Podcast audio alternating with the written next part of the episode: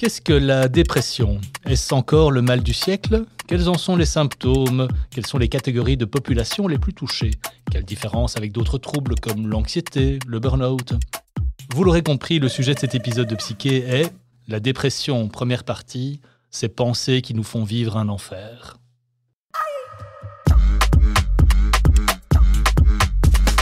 Vous écoutez le podcast Psyché à tête ouverte, Psyché car nous tentons de comprendre ensemble les forces qui nous animent. À tête ouverte car nous le faisons avec l'esprit ouvert au moyen des connaissances actuelles. Bref, Psyché, c'est le seul podcast qui traite avec sérieux et légèreté de la santé mentale.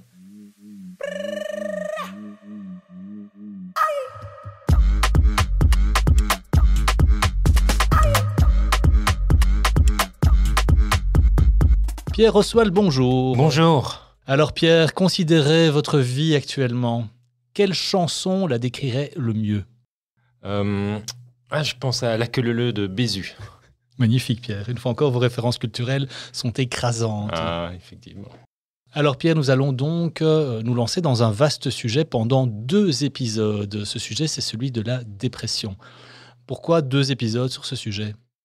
Parce que la, dépression, bah, vous l'avez dit en introduction, euh, ce fameux mal du siècle qui euh, n'est peut-être plus le, mal du siècle, en tout cas qui l'est depuis au moins deux, ou trois siècles, bah, c'est quand même quelque chose qui occupe euh, une grande partie de la population, parce qu'à peu près un tiers de la euh, population adulte connaîtra au cours de sa vie des épisodes de déprime, voire de dépression. Et quand on parle de vraie dépression, ça concerne une personne sur dix qui, d'une manière ou d'une autre, va, être, euh, euh, va souffrir de dépression sévère.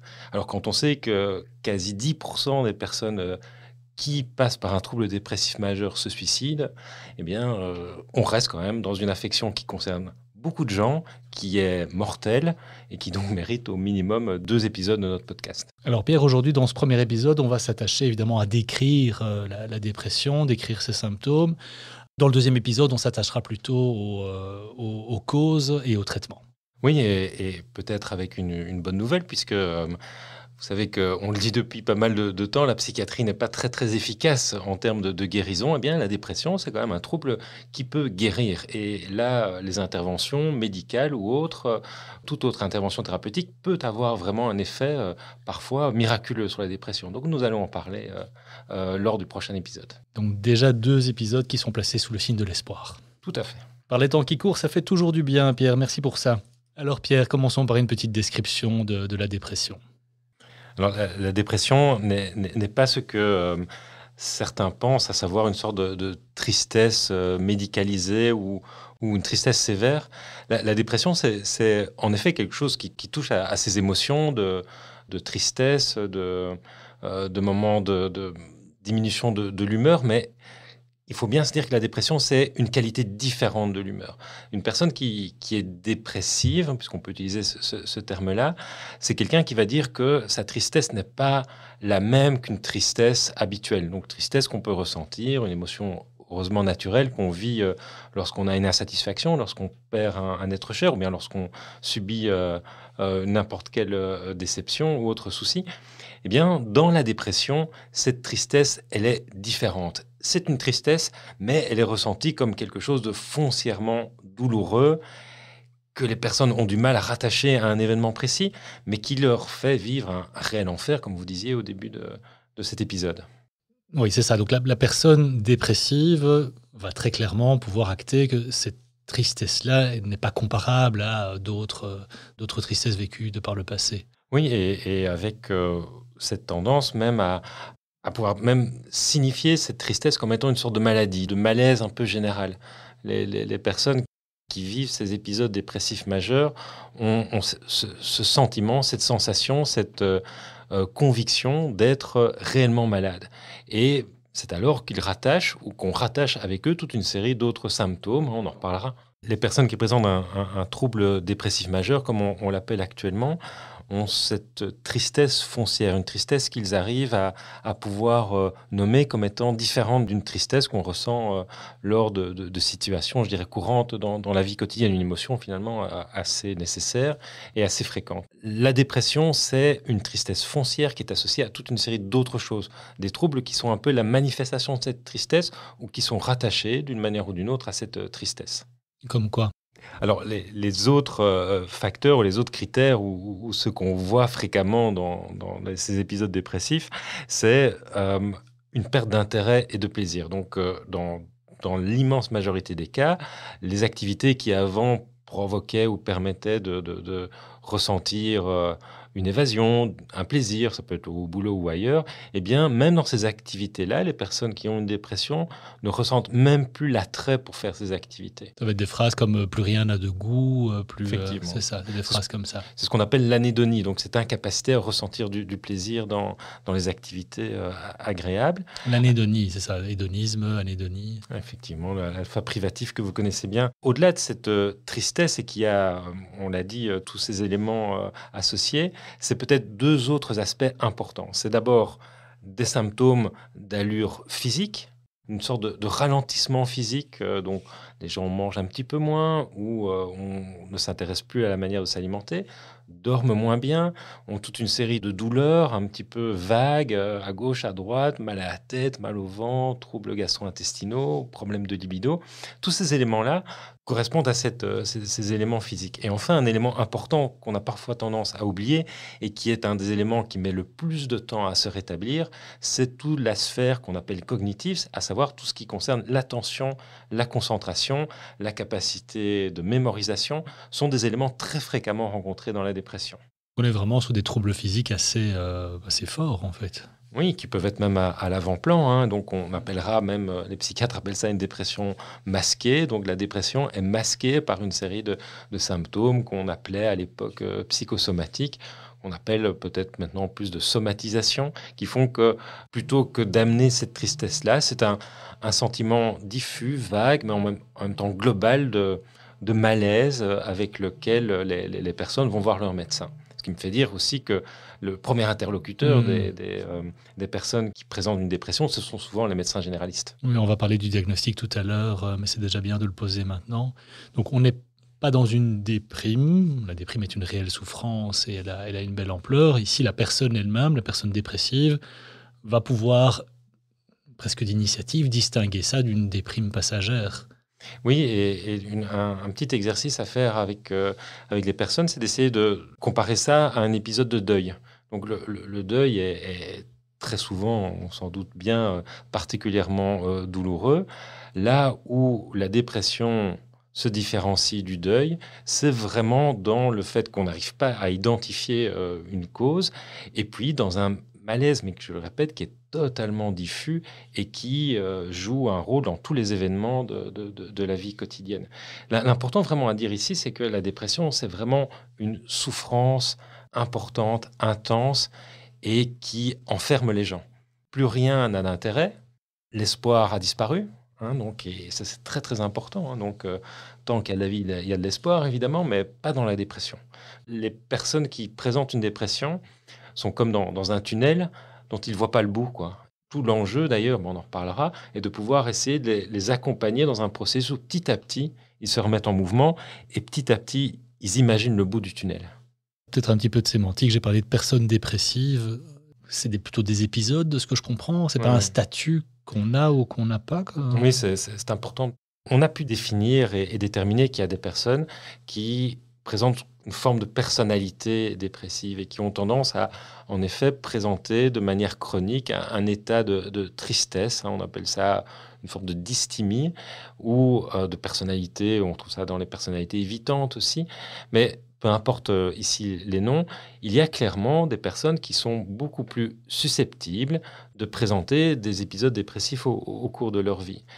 Par contre, et ça j'insiste aussi de manière vraiment, euh, et là c'est important qu'on en parle, il est rarissime que des gens restent déprimés ou présentent une dépression majeure de manière chronique toute leur vie. C'est un petit peu l'image qu'on se fait, hein, mhm. d'ailleurs un peu dans l'imagerie collective. Le problème de ce mythe, hein, c'est que bah, il est très souvent partagé par les personnes elles-mêmes, puisque mhm. par définition, les personnes qui ont une dépression euh, ont cette conviction qu'ils ne s'en sortiront jamais. Mais euh, s'il y a certes des personnalités euh, comme je le disais, ou des personnalités d'allure dépressive, ça ne veut pas dire qu'ils vont passer toute leur vie à déprimer dans le cadre d'une dépression majeure. Ça, ça n'existe pas. Il y a toujours des moments où ça va mieux, ce sur quoi il faut insister auprès de nos patients. Oui, on, le fait régulièrement aussi dans, ces podcasts. Distinguer également des, des, difficultés, des troubles, des pathologies d'une question de volonté, de force morale.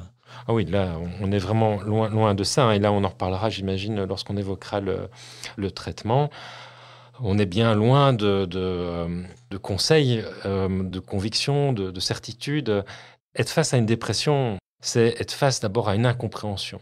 Comment est-ce que la personne en face de, nous n'arrive pas à voir le bon côté des choses, à avoir euh, l'éclaircie Parce que globalement, un être humain, c'est quelqu'un qui est forgé par l'espoir. Mmh Parce que sinon, si on pensait à notre vie médiocre, hein, on sait qu'on va mourir dans, plus ou moins longtemps, eh bien, il y a toute raison de déprimer. Mais ce qui fait la beauté de l'être humain, c'est qu'on a l'espoir. Euh, bah, une personne qui a une dépression n'a même plus cet espoir et donc on ne comprend pas la, dépression. Mhm. Et donc on a tendance peut-être par de bonne foi à, lui dire bah, allez, il suffit de. Euh, oui, retire tes lunettes noires, mets des lunettes roses plutôt. Effectivement, à sortir, à faire des activités mhm, et, avoir, le bon côté de la vie. Mais le problème, c'est que les personnes qui ont une dépression n'ont même pas l'énergie de, de, de, faire ça. Et donc c'est parfois tout à fait contre-productif que de proposer ce, ce genre de choses. Mais en effet, close de rendez-vous pour le deuxième épisode à ce propos. C'est déjà bien de l'avoir posé aujourd'hui, puisque ce message, on ne, le, on le répétera jamais suffisamment. Comme on le fait souvent, peut-être distinguons la dépression d'autres troubles, euh, comme l'anxiété par exemple, et le burn-out ensuite. Ok, alors vaste programme, parce que différencier la dépression de l'anxiété, c'est une vraie difficulté. Alors là, je fais d'abord référence à ce qu'on discute souvent lors de nos podcasts, et que rappelons-nous que les diagnostics, ce sont des constructions, hein. ce ne sont pas des, entités clairement définies, ou en tout cas définitives, et qu'il y a des convergences, il y a des intersections euh, nombreuses et variées entre la dépression et l'anxiété. La première chose à dire, c'est que l'immense majorité, en tout cas une majorité certaine de patients euh, qui présente une dépression présente aussi de, l'anxiété. Et donc, une grosse, euh, un gros travail que nous faisons en consultation, c'est d'essayer de plus ou moins de voir un petit peu l'œuf et la poule, et puis de se dire ben, qu'est-ce qu'on vise d'abord C'est la réduction de l'anxiété ou la réduction de la dépression. Concrètement, l'anxiété, c'est avant tout une inquiétude pathologique du lendemain ou, du futur. Donc, une personne qui est anxieuse, c'est quelqu'un qu'on ne peut pas rassurer sur ce qu'elle pense, à savoir l'imminence d'une catastrophe. Quelqu'un qui est anxieux, c'est quelqu'un qui pense qu'il va lui arriver quelque chose ou assez proche de, négatif. Dans la dépression, je dirais au sens, je un peu plus théorique, la personne va plutôt être dans le présent et va souffrir du présent. Le futur est tellement difficile à imaginer que sa souffrance va se concentrer sur son présent. Mais je répète, cette distinction est un peu théorique puisque bah, voilà, euh, il est très difficile en tant qu'être humain de ne pas se projeter, ne fût-ce qu'au lendemain. C'est pour ça que nombre de patients euh, déprimés et avec une dépression majeure ont également euh, des problèmes d'anxiété. Oui, je me suis laissé dire qu'il y avait également, par exemple, des antidépresseurs qui agissaient sur l'anxiété et sur les phénomènes dépressifs. Oui, tout à fait. Alors, le, on y reviendra, mais, les antidépresseurs portent mal leur nom, puisque mm. au-delà de leur efficacité sur la dépression, ils peuvent aussi agir en effet sur d'autres troubles, entre autres euh, l'anxiété. Donc si euh, des auditoristes curieux, curieuses voient une boîte d'antidépresseurs euh, chez un ami ou une amie, ça ne veut pas forcément dire qu'ils ont face à eux ou face à elles des personnes déprimées, ça peut être autre chose. En effet. Ne jouez pas aux détectives, ne posez pas de diagnostic sauvage, comme le dit régulièrement un sage psychiatre avec qui je m'entretiens. Vous voulez parler de burn-out? Oui, parlons burn-out. Alors, peut-être qu'on en fera un podcast euh, et un épisode euh, euh, de, psyché, et je pense qu'il faudra qu'on en fasse, mais là aussi, la, distinction est parfois difficile à faire, et, je ne vais pas rentrer dans trop de détails, mais le burn-out est, plus associé à, un trouble fonctionnel, hein, donc c'est plus le corps qui va parler, et plus dans une dynamique d'épuisement. Hein, c'est on est épuisé, on est face à un mur, on identifie peut-être un peu plus la cause, hein, qui est souvent d'ordre professionnel. Et puis alors, il y a un élément important dans le burn-out, c'est que euh, le mode de réaction va plus être de, d'essayer le plus possible de, faire disparaître cette douleur par justement, dans un cercle vicieux, par euh, augmenter la quantité de travail, alors que dans la dépression, euh, l'hypoactivité, le manque de réactivité est à l'avant-plan. Le mécanisme, je dirais, d'apparition est un peu différent, mais là aussi, sans rentrer dans trop de détails, parfois l'approche est relativement similaire. Bah, ces images d'ensemble, parfois avec des intersections qui peuvent être plus ou moins grandes, euh, est assez parlante. Hein. tout à fait. D'ailleurs, l'ensemble des troubles psychiatriques, si on, reprend les, catégories actuelles, de manière assez euh, intéressante, sont pour plus de deux tiers d'entre elles marquées par un axe anxio-dépressif. Donc, on en a parlé euh, précédemment dans les troubles du spectre de la schizophrénie, dans certains troubles qu'on a évoqués précédemment, comme le TDAH. Il y a des manifestations anxio-dépressives très fréquemment euh, rencontrées, et ce qui fait que au-delà de la dépression en tant que telle, euh, axer le traitement sur une approche thérapeutique de la dépression a toujours un sens dans la plupart des troubles psychiatriques. Donc ça veut dire qu'on peut aborder euh, une dépression chez une personne porteuse de, schizophrénie, tout comme une personne qui présente un trouble alimentaire. Très souvent, il y a une sorte de squelette ou de colonne vertébrale anxio-dépressive sous-jacente. Bah, ça, c'est aussi avec votre manie d'avoir inventé 156 catégories. C'était quand même plus facile quand on disait que les gens étaient dingues et puis hop, c'était réglé. Hein. Là, au moins, c'était plus simple. Et, et, on en reparlera dans un prochain épisode, puisqu'il y a eu une époque où on a sorti énormément de syndromes euh, de tous ordres et de tous noms. C'est vrai que globalement, nos patients souffrent de dépression et d'anxiété.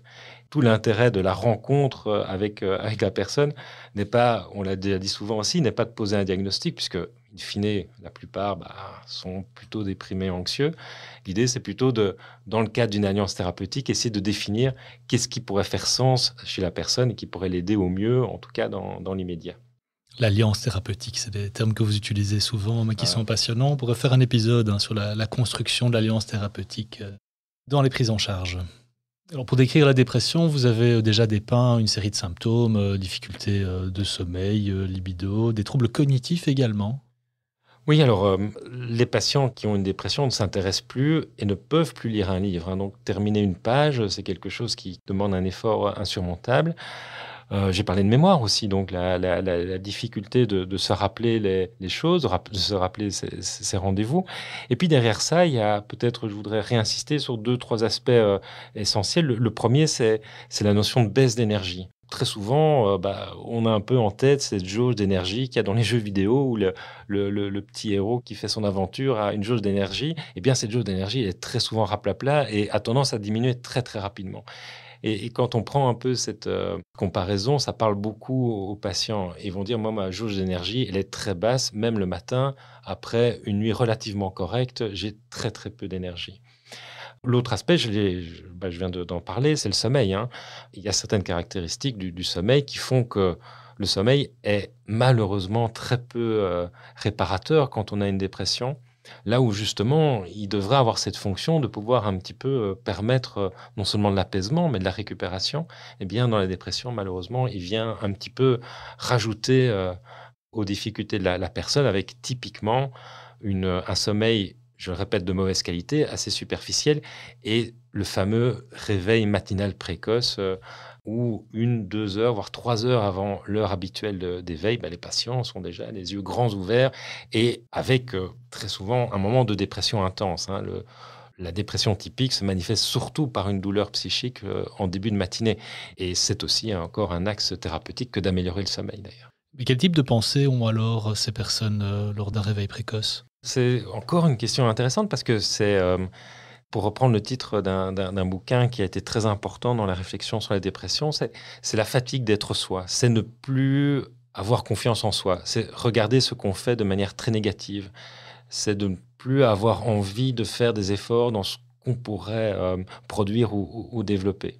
C'est un intense sentiment de culpabilité aussi. Hein. c'est regarder le passé avec, comme vous disiez, avec des lunettes noires et plutôt percevoir les choses du côté euh, plutôt sombre des, des éléments positifs et négatifs. Mais là, on est clairement du côté, euh, du côté négatif. Les personnes regardent vraiment leur vie comme étant une accumulation d'échecs. Et donc, c'est vraiment la perception des différents épisodes de, la vie et des actions en cours qui est vue de manière très négative. Vous avez fait le lien tout à l'heure avec le, taux de suicide. Ben, J'imagine la fatigue d'être soi poussée à l'extrême euh, va jusqu'à la volonté de ne plus être. Oui, euh, et, de manière très très douloureuse, certains, certaines personnes ont, on arrive à, ressentir tellement de culpabilité qu'ils en arrivent à, et ça, existe, hein, à, pratiquer ce qu'on appelle un suicide altruiste, hein, c'est-à-dire on, préfère mettre un terme à, sa vie pour ne pas faire souffrir les autres, tellement on a une idée de soi négative. Et on en arrive, alors mais ça c'est extrême, euh, et j'espère qu'on ne parlera pas que, de ça, mais à certaines personnes qui en arrivent à se tuer elles-mêmes, aussi à tuer leur famille, parce que la dépression est tellement intense qu'ils emmènent avec eux euh, leur famille pour que la souffrance s'arrête de manière générale pour toute la famille. Et dans le cas moins extrême, donc du, euh, suicide, qui est déjà extrême évidemment, euh, là aussi, le type de phrase, ça va être quoi? Le, monde serait meilleur sans moi, mes proches, mes enfants seraient plus heureux sans moi, ce genre de phrase-là? Tout à fait, tout à fait. Il y a la souffrance des autres, il y a la souffrance personnelle. La dépression, c'est souvent la manifestation d'une très longue évolution.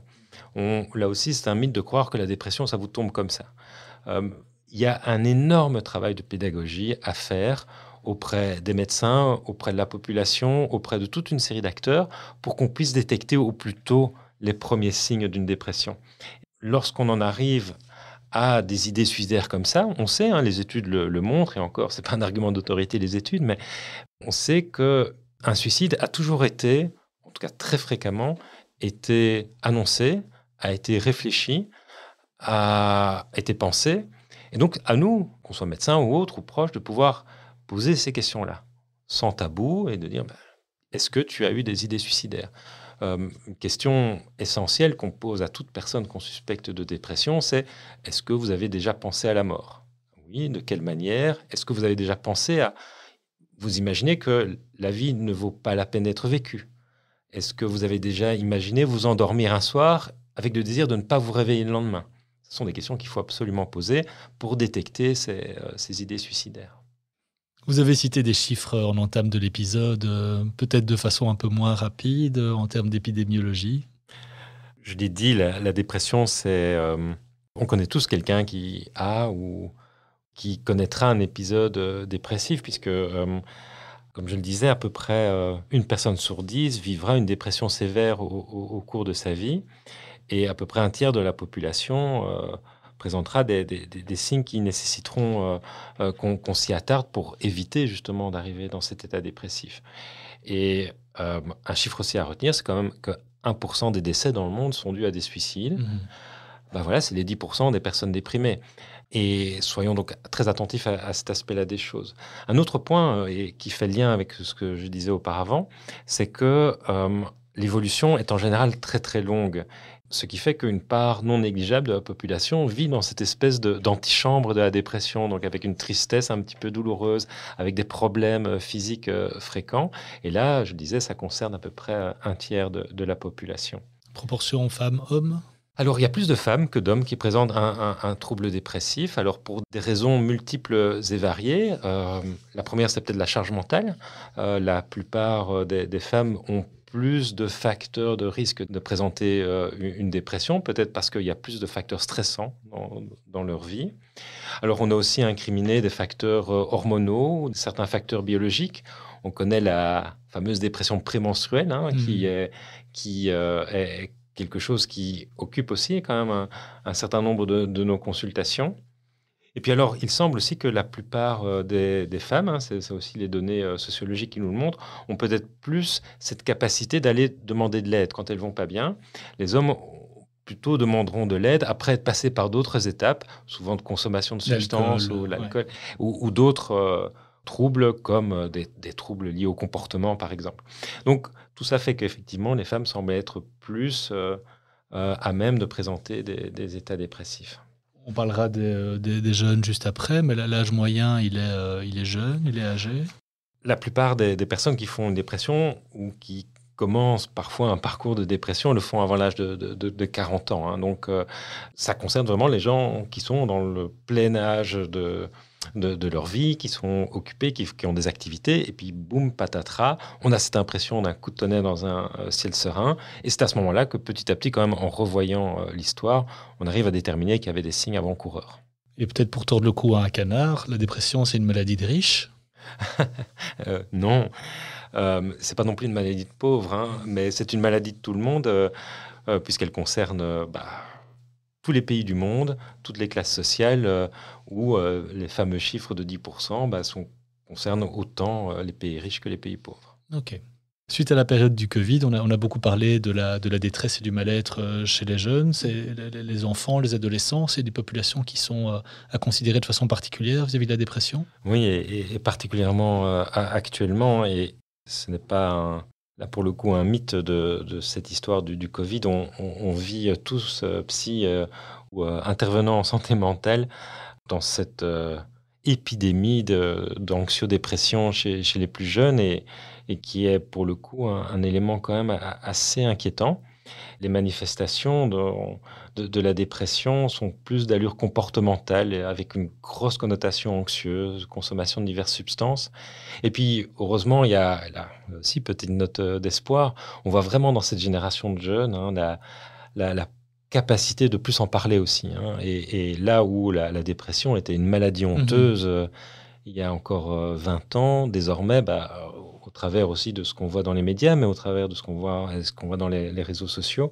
Il y a de plus en plus de jeunes qui s'expriment autour de cette, euh, de cette douleur. Donc, c'est plutôt pas mal qu'il y ait quand même euh, une, une, prise de conscience et une possibilité d'en parler, d'être moins isolé pour pouvoir euh, exprimer cette, cette souffrance. Oui, ça permet de réduire cette culpabilité peut-être dont vous parliez tout à l'heure.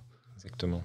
Bah, c'est vrai, je comptais en parler plus tard, mais je me souviendrai toujours la première fois où j'ai vu quelqu'un à la télé parler de sa dépression, et pour le coup, c'était euh, l'écrivain Jean d'Ormesson qui euh, faisait état du fait qu'en effet, il avait subi et qu'il subissait encore des grandes périodes de dépression. Plus récemment, on aussi, et l'intitulé de l'épisode d'aujourd'hui sur euh, ces pensées qui nous font vivre un enfer est issu évidemment de sa, chanson récente sur l'enfer, justement. Une bonne métaphore de de ce qui se passe dans, dans la tête des, personnes qui ont une dépression et, euh, un phénomène que, un, peu, un peu salvateur. D'ailleurs, on a un peu craint que euh, la sortie de Stromae allait euh, entraîner aussi une vague de, dépression, un peu comme l'effet Werther. Hein. mais non, ça a libéré quand même la parole chez pas mal de gens et donc on peut que non seulement se rendre compte que c'est un vrai problème de société, ces, ces épisodes-là, et que plus on en parle, mieux c'est. Il y a aussi, et, là aussi, euh, j'ai un grand âge, plus âgé, je suis bien plus âgé que vous hein, d'ailleurs, mais, mais j'ai connu cette période de formation en, psychiatrie où euh, euh, la, le, ça restait une maladie honteuse et que notre travail d'aller chercher les, les, symptômes était une vraie difficulté. Les gens avaient énormément de mal à, mmh à, se dire qu'ils étaient tristes de manière foncière. Ils n'avaient pas le droit de se sentir tristes. Désormais, on peut accepter cette idée qu'à certains moments de sa vie, on fasse une pause. Une pause qui est quasiment nécessaire pour se mettre un petit peu en retrait et pour se dire, bah, tiens, j'ai peut-être trop donné, j'ai peut-être trop pensé, j'ai besoin de me mettre en retrait. C'est quelque chose qui n'était pas tellement pensable il y a 20 ou 30 ans. Ce qui est incroyable, parce que c'est un enjeu sociétal majeur, hein, les effets en termes d'incapacité, d'invalidité de travail, les effets en termes de déclassement, les effets en termes de, de comportements euh, problématiques, d'addiction et autres euh, sont, euh, sont énormes. Oui, la dépression est le, trouble mental qui, de loin, coûte le, plus cher. Si on s'en tient qu'aux seuls éléments financiers, ça coûte une fortune à la collectivité, puisqu'en en termes de, de congés, de maladies, c'est un enjeu de société qui est majeur. Alors Pierre, dépression, on va parfois associer dépression à d'autres mots, dépression euh, saisonnière, euh, dépression liée euh, au postpartum. Ce sont des, réelles dépressions? Oui, tout à fait. Ce sont d'ailleurs repris dans, les classifications. Hein. Donc, la, dépression, c'est une vaste boîte noire parfois que petit à petit on arrive à, ouvrir et, et, à détricoter. Et dans le cadre de, ces, de, de, la dépression, certains patients présentent un aspect saisonnier. Et donc, c'est toujours des questions, techniquement, qu'en tant que professionnel, on se doit de, poser euh, aux personnes. Et parce que ça a des implications thérapeutiques euh, euh, particulières, les dépressions saisonnières sont plus sensibles, par exemple, à la luminothérapie. On y reviendra. Mmh et ces dépressions saisonnières, avec des, des épisodes qui apparaissent fin du printemps, et, à la fin de, l'automne, sont des périodes assez euh, charnières qui sont souvent associées à, des recrudescences euh, de dépression. Idem pour euh, la dépression du postpartum, hein, qui de plus en plus est prise en compte avec par exemple en France des, euh, des remboursements de consultations dans le cadre spécifique de, dépression et postpartum, auquel d'ailleurs petit à petit on se, rend compte que les hommes aussi sont, euh, associés. Il, existe des dépressions de postpartum chez les hommes aussi. Donc c'est encore un vaste champ à découvrir, à mieux euh, comprendre.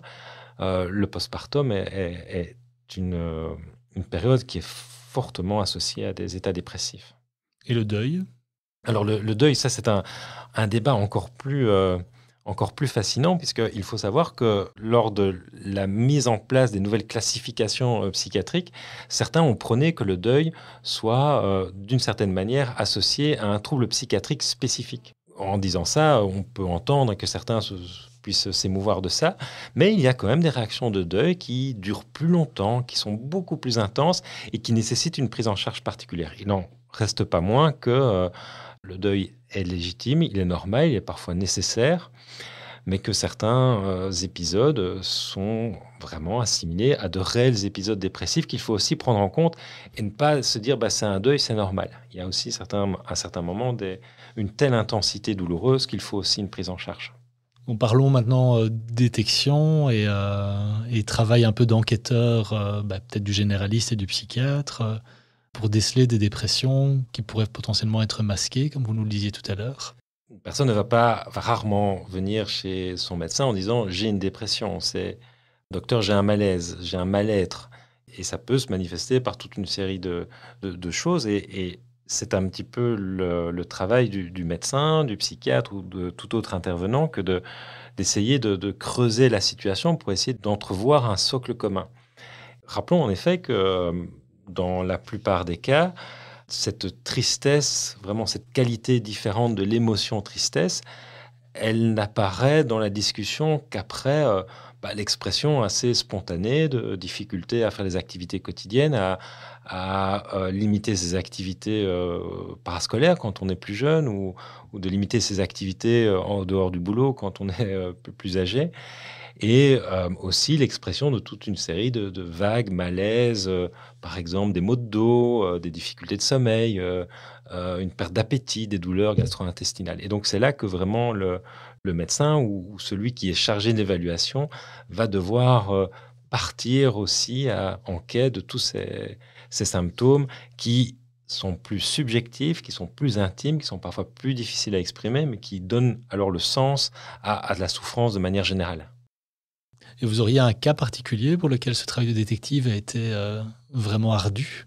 Oui, ben j'ai en tête euh, une jeune patiente qui m'a été référée par un, médecin généraliste, qui l'avait vu d'ailleurs euh, au moins une dizaine de fois pour des douleurs au dos. Et c'est un cas vraiment typique, hein, il n'est pas extrême comme certains hmm. cas que j'ai déjà pu exposer. Euh, eh bien, cette jeune fille n'a pas une seule fois parlé de sa souffrance morale. Elle a amené toute une série de, difficultés dans son quotidien. Euh, euh, elle avait des cours de natation, elle n'y allait plus. elle, avait du mal à étudier. Elle était convaincue que l'année d'après, elle réussirait pas à l'UNIF, etc. Et le médecin généraliste m'a dit, mais je ne comprends pas ce qu'elle a parce qu'elle ne me dit pas qu'elle a de la souffrance, qu'elle a une, cette souffrance morale. Et alors je lui dis, mais est-ce que tu lui as demandé? Oui, oui, vaguement, mais en fait, c'est toujours difficile de poser ces mhm. questions. Et puis quand elle est arrivée chez moi, bah, je lui ai posé les questions habituelles et je me suis rendu compte qu'elle avait des idées suicidaires, que euh, le simple fait pour elle d'en parler et moi de la questionner, déjà ça, ça l'apaisait. Simplement le, le, fait de pouvoir lui dire, mais tu sais, tu n'es pas la seule, il y a beaucoup de gens comme toi qui, vivent ces situations. Tu as le droit de t'arrêter, tu as le droit de ne pas aller à tes cours de natation, euh, c'est pas grave. Eh bien, ça avait déjà un petit peu aidé. Ça, c'est typiquement une présentation euh, d'une personne dépressive que, je vois en cabinet. Et vous tutoyez comme ça tous vos, patients, toutes vos patientes? Oui, alors jusqu'à un certain âge. C'est une question que je me pose depuis 20 ans. Euh, euh, vous ne rajeunissez pas vous-même, donc mais non, ça pouvait avoir l'air cool et sympa au début quand vous arriviez en jeans. Exactement, oui, mais euh, oui, surtout que les, patients vieillissent avec moi et que je continue de les tutoyer aussi. Mais c'est vrai, je tutoie les, plus jeunes, en effet. C'est mon côté jeune. Hein, oui, c'est ça. C'est ça, John grisonnant.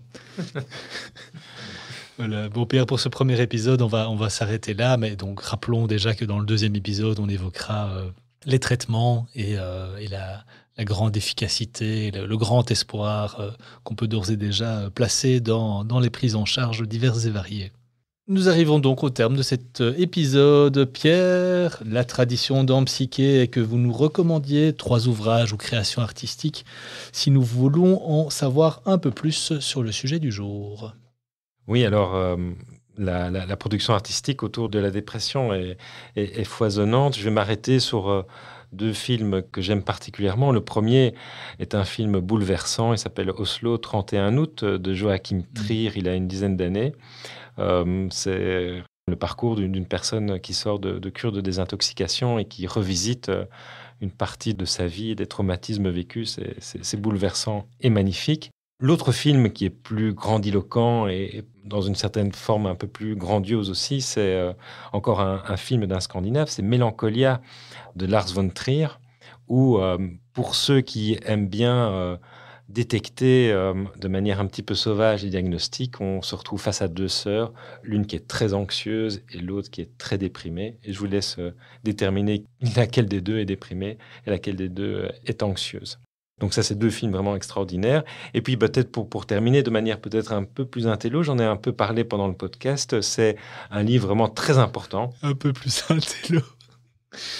Oui, oui, c'est vrai qu'après la gaudriole des deux films que vous avez relevés juste avant, allez, montons un peu le niveau après Lars von Trier. c'est vrai que c'était un peu trop, trop fun à la fin. Surtout la fin est, c'est un peu rigolo. Allez, troisième ouvrage. Troisième ouvrage, Fatigue d'être soi d'Alain Ehrenberg, euh, ouvrage qui a plus de 25 ans maintenant et qui a ouvert la voie à une vraie réflexion sur euh, non seulement la, les caractéristiques de la dépression, mais surtout le rapport de la dépression avec ce qu'on vit dans la société actuelle. Comme à l'accoutumée, chers auditeurs, vous pouvez trouver une bibliographie non exhaustive proposée par Pierre Oswald dans le descriptif de l'épisode du jour. Pierre, avant de nous quitter, est-ce que vous pourriez lever un coin du voile sur notre prochain épisode? On parlera de syndrome dont le nom peut résonner ou pas à certains de nos auditeurs. On parlera de syndrome de Capgras, de syndrome de Gilles de la Tourette, de syndrome de Frégoli et j'en passe. Bref, toute une série de syndromes dont le nom un peu exotique peut nous faire sourire, mais qui sont quand même associés à une réelle souffrance. Le rendez-vous est pris. Merci à toutes et à tous pour votre écoute et n'oubliez pas, envers et contre tout, gardez la tête ouverte.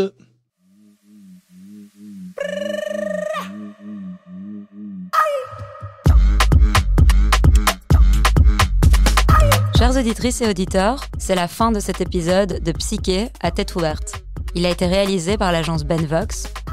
Si vous avez aimé, vous pouvez liker et partager vous pouvez aussi nous envoyer vos propositions de thèmes à l'adresse info at psyche.be.